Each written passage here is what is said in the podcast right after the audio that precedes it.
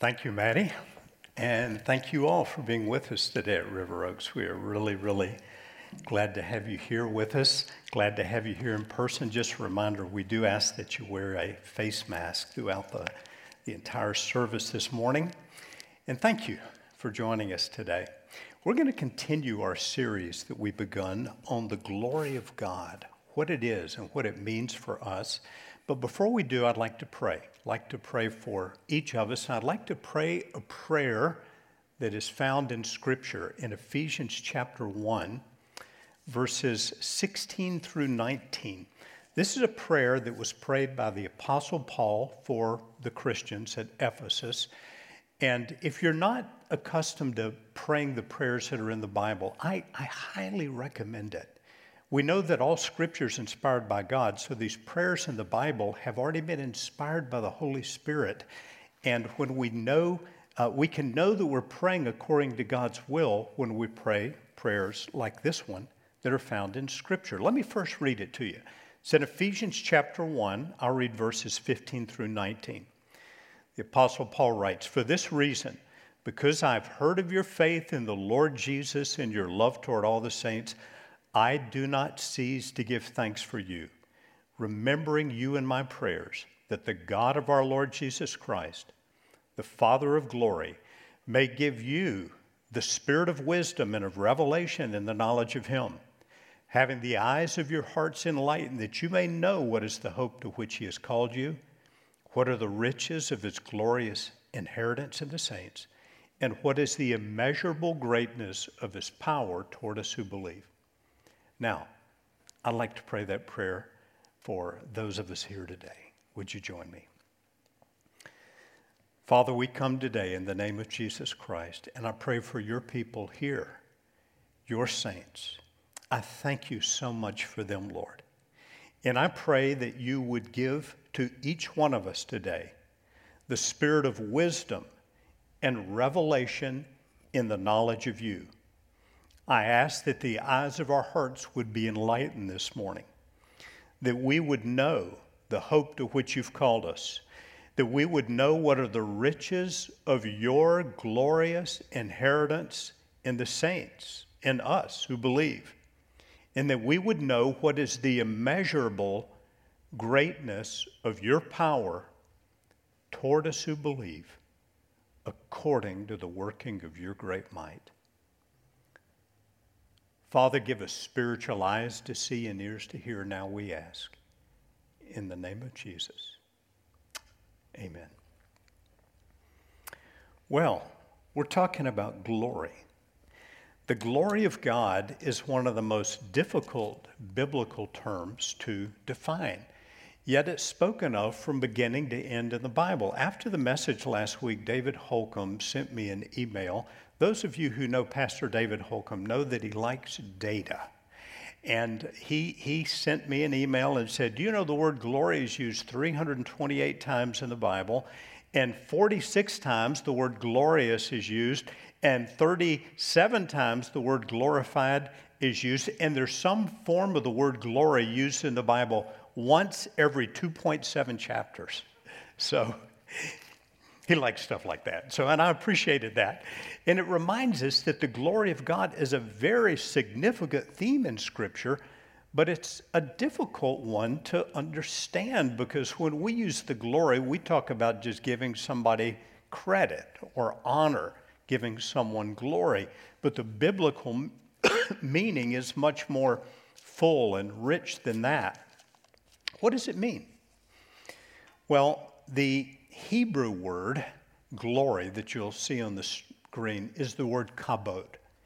And it carries the idea of being weighty, heavy, of substance. This doesn't really tell us exactly what the glory of God is. We just know it, it refers to, uh, in some way, to the, the very substance of the being of God Himself. Now, as we look at a few other passages of Scripture, we can see references to the glory of God that give us a little additional insight. For example, in the book of Exodus, we can see that the glory of God is a visible manifestation of His goodness. Moses was someone who had seen and experienced the glory of God. He had been on a mountaintop with God when the glory of God came down like fire and smoke and had given Moses the Ten Commandments, the law of God. And yet, later in Exodus, Moses, who was just drawn back to this experience of the glory of God, says, Please show me your glory. How does God answer Moses' request? He says, I will make all my goodness pass before you, and I'll proclaim before you my name, the Lord. So Moses requests, Show me your glory. God replies, I'll make all my goodness pass before you. And I think that we can understand from this passage that the glory of God is in some way a visible depiction, a visible manifestation of the goodness of God, the presence of God, the weightiness of God. Elsewhere in the Old Testament, God's glory has been manifest as fire and as clouds. When the Israelites were led out of Egypt under Moses' leadership, God said, You'll know I'm present because you'll see a pillar of fire at night, a cloud by day. In Second Chronicles 7, the verses you see on the screen, uh, Solomon had just prayed a prayer to dedicate God's temple. And as soon as he finished, fire came down from heaven and consumed the burnt offering and the sacrifices. And the glory of the Lord filled the temple. The priest couldn't even enter the house of the Lord because the glory of the Lord filled the Lord's house. When all the people of Israel saw the fire come down and the glory of the Lord on the temple, they bowed down with their faces to the ground on the pavement and worshiped and gave thanks to the Lord. This was their response to encountering God's glory. They fell on their faces. Elsewhere, we see God's glory expressed by beauty and by brightness. I love this verse in the book of Ezekiel, where the prophet Ezekiel writes, like the appearance of the bow that is in the cloud on the day of rain. Could you imagine seeing a rainbow that was completely unobscured by anything else? how beautiful it would be. He writes, So was the appearance of the brightness all around, such was the appearance of the likeness of the glory of the Lord. Wow, he saw it. What was his response? I fell on my face and I heard the voice of one speaking. Beauty, brightness, visible manifestation of his goodness, the weightiness of God. So we might say that glory could be defined as the beauty, the brightness, the purity, the perfection of God's presence. God's presence on display, visible manifestation. Scripture talks a lot about the glory of God, Old and New Testament. The Bible has a lot to say about future glory for those who are believers. The Apostle Peter says God has, has destined us for eternal glory. One day, even our bodies will be glorified.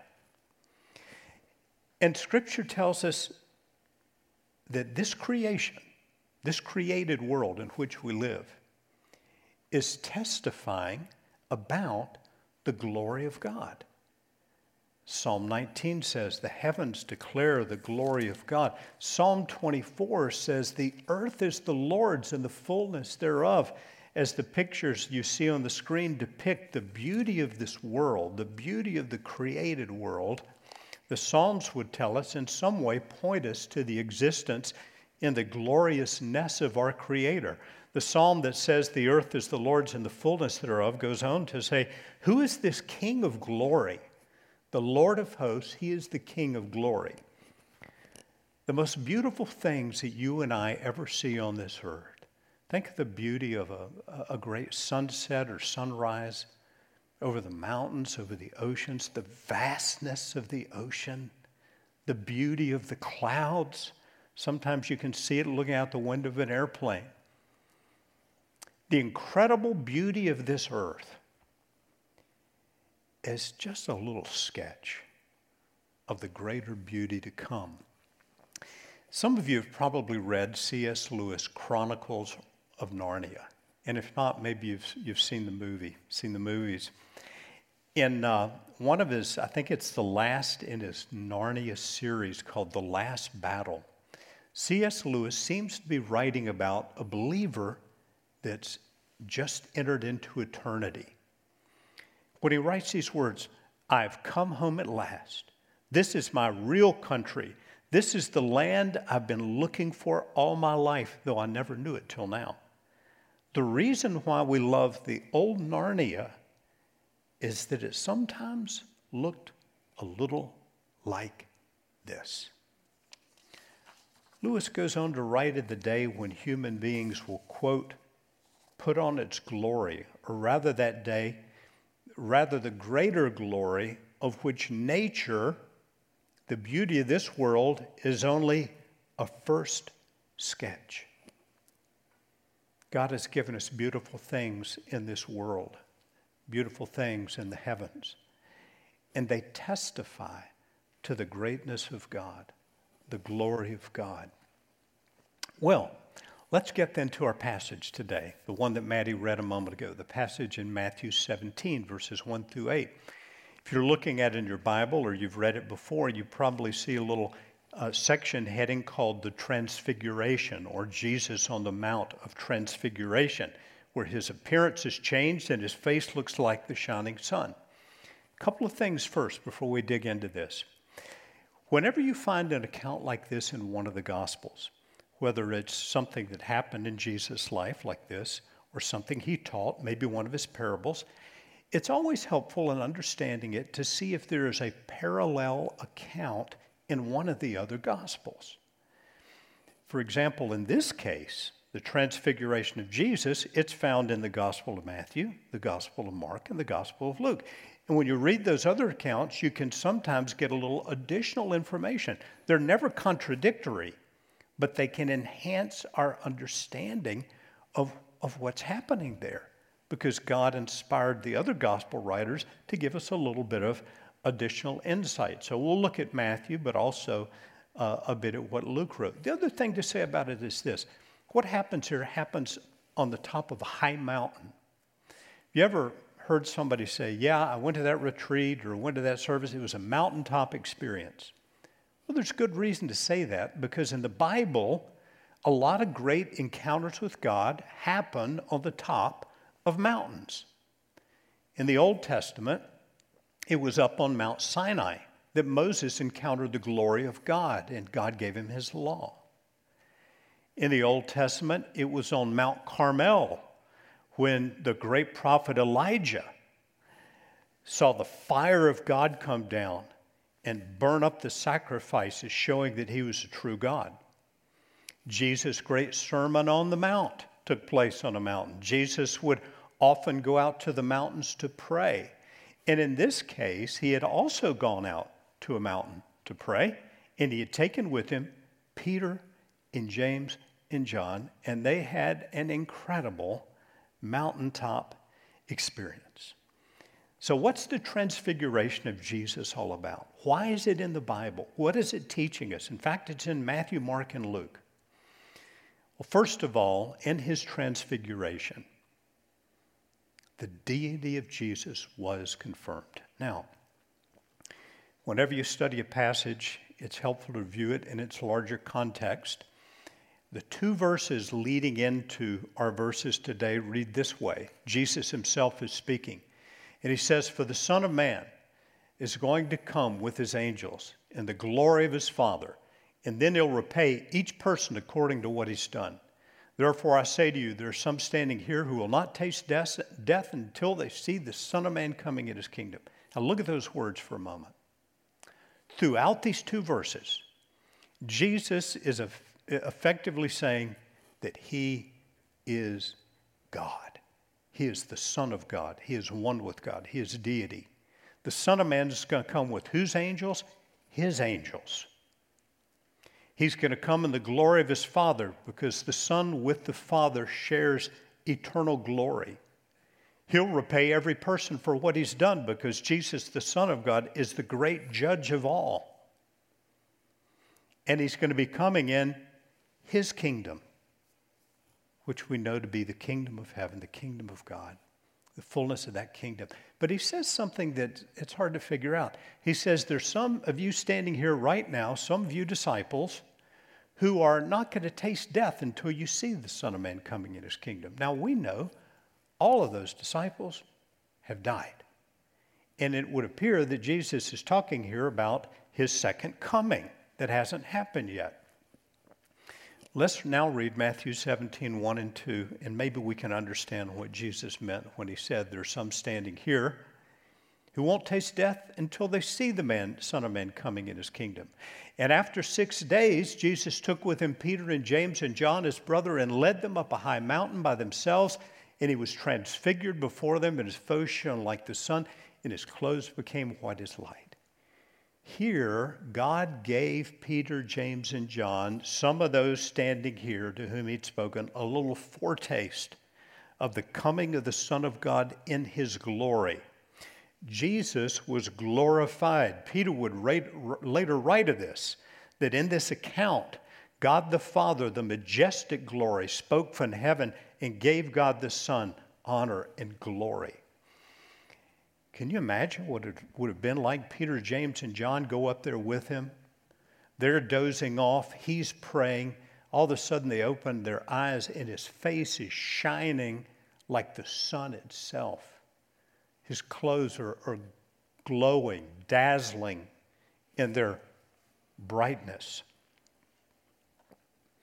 If they didn't know it before, and if they didn't get it when he said that he would be coming with his angels in his kingdom, surely they knew it now that Jesus was God the Son, the Son of God, the second person of the Trinity, more than a mere man. Jesus' deity is shown in the transfiguration. But there's much more that's shown in this account. Furthermore, we see in this account that the unity of God's plan of salvation was demonstrated, was confirmed, because as they see Jesus' glowing face, there appeared to them Moses and Elijah talking with Jesus.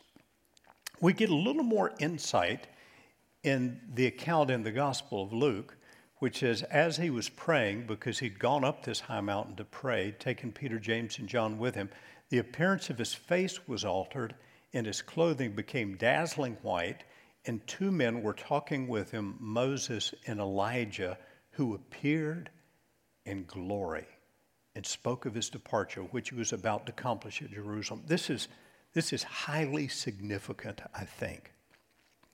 When I say it demonstrates the unity of God's plan, what I mean is there's only one plan of salvation in the Bible.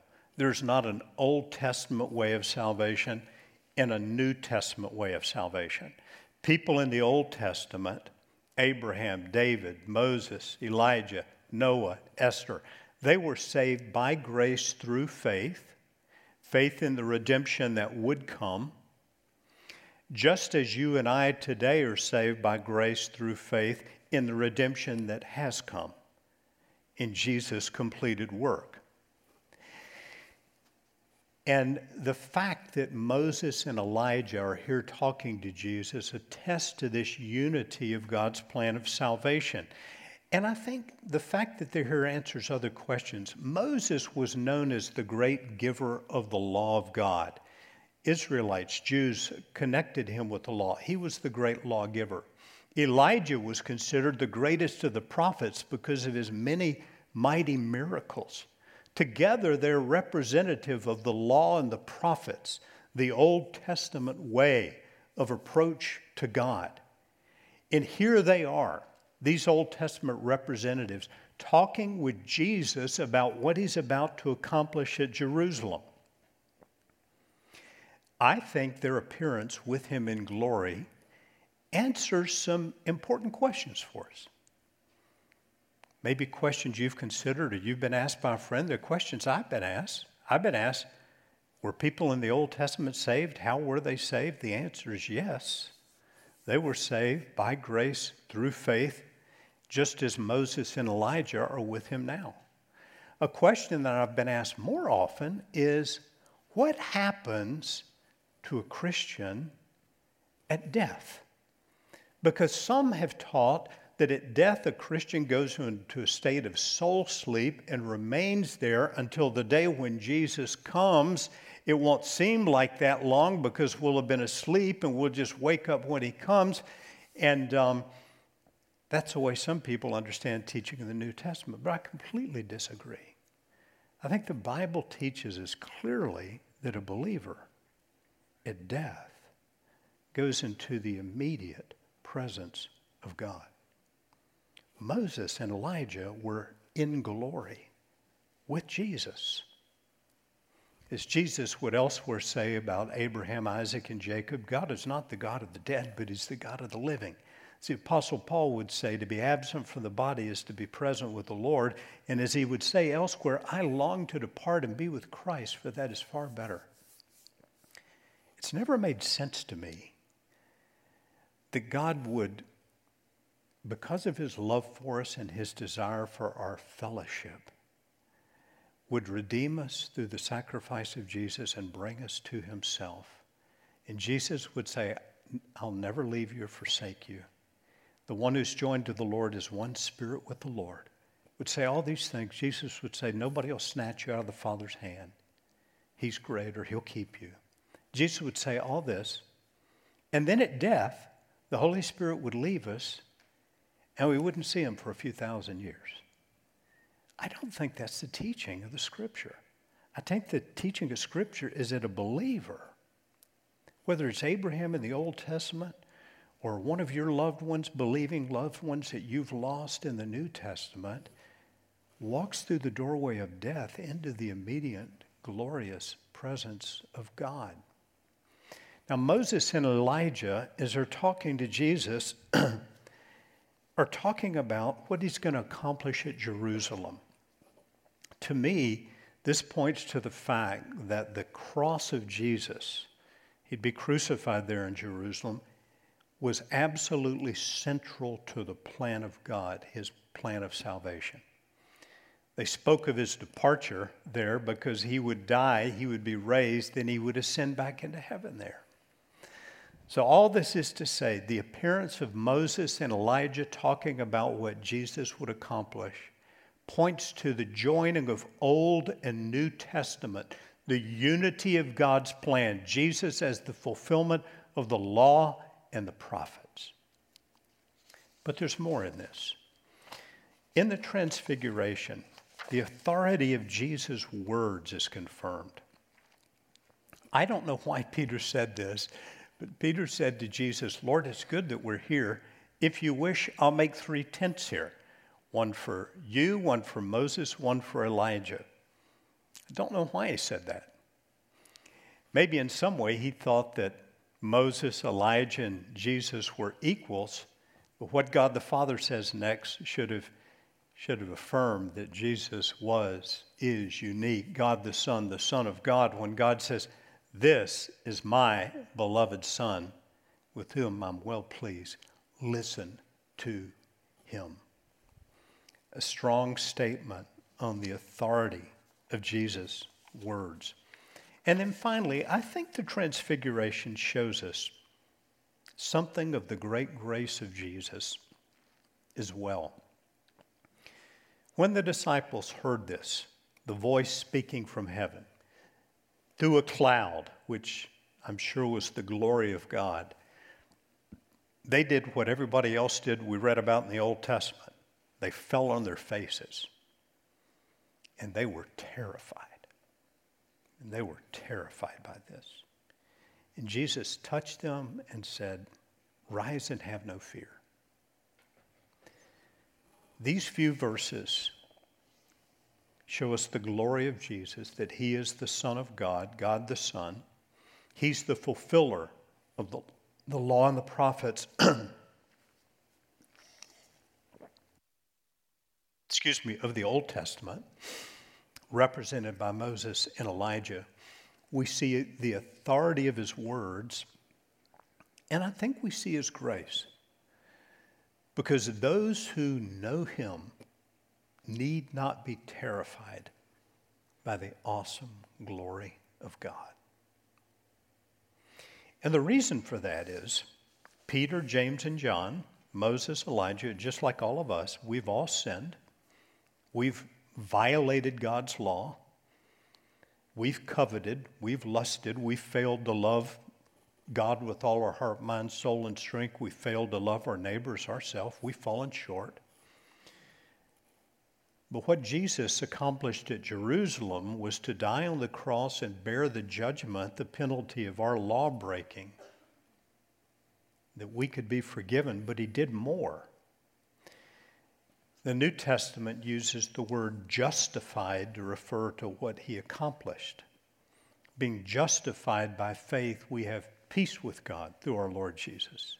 To be justified means we're not only forgiven, but we're actually credited with the righteousness of God, as if Jesus puts a cloak on us of his righteousness.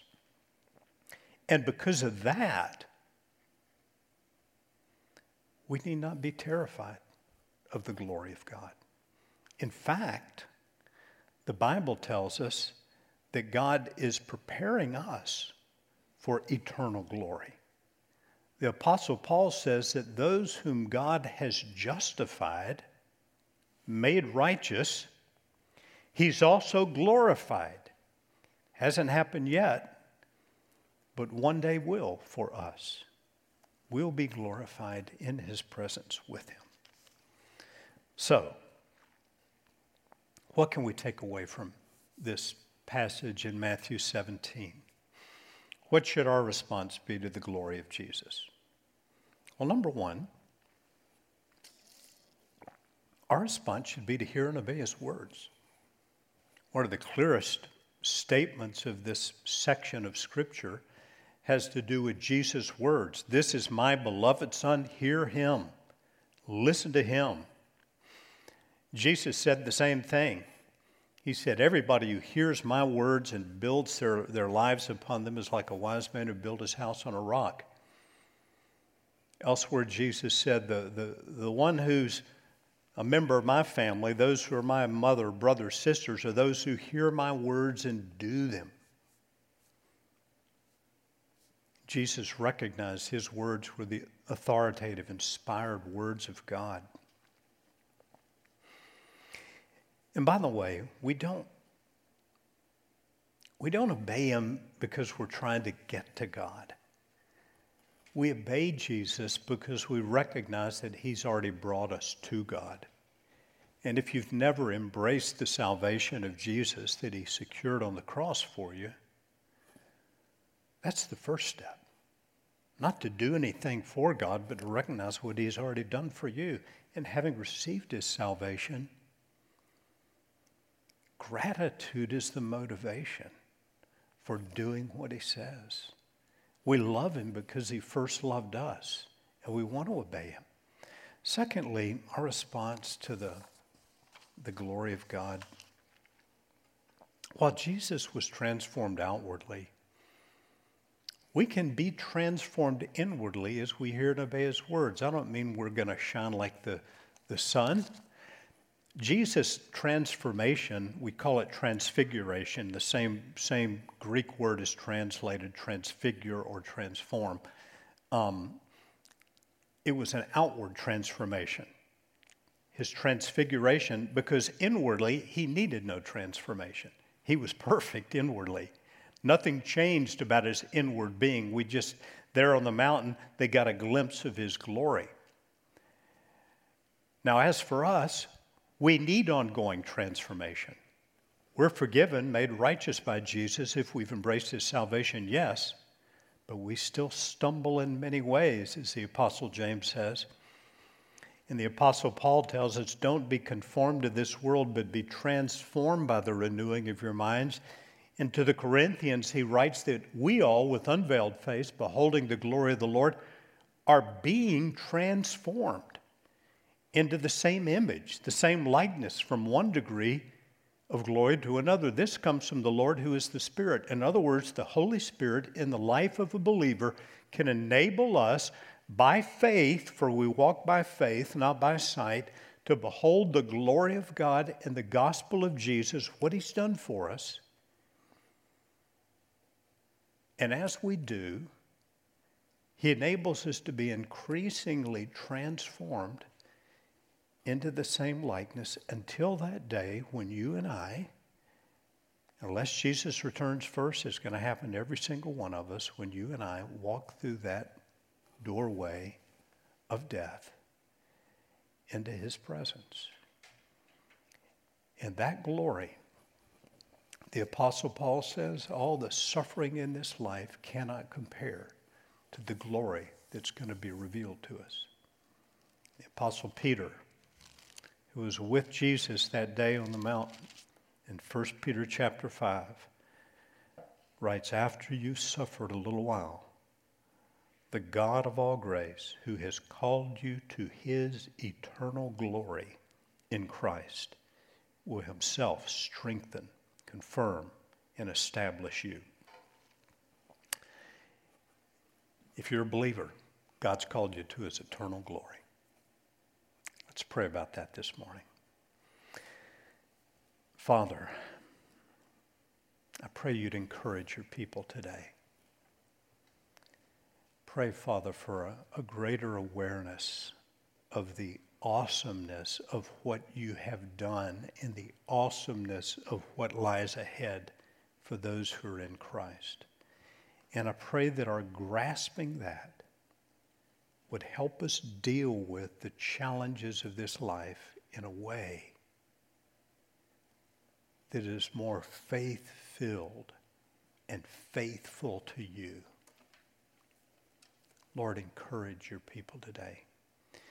And if you're here and you are not sure whether you're a Christian, maybe today is the day you need to consider what Jesus did for you on the cross in his death and resurrection and say, Lord, I need you as my Savior and my Lord.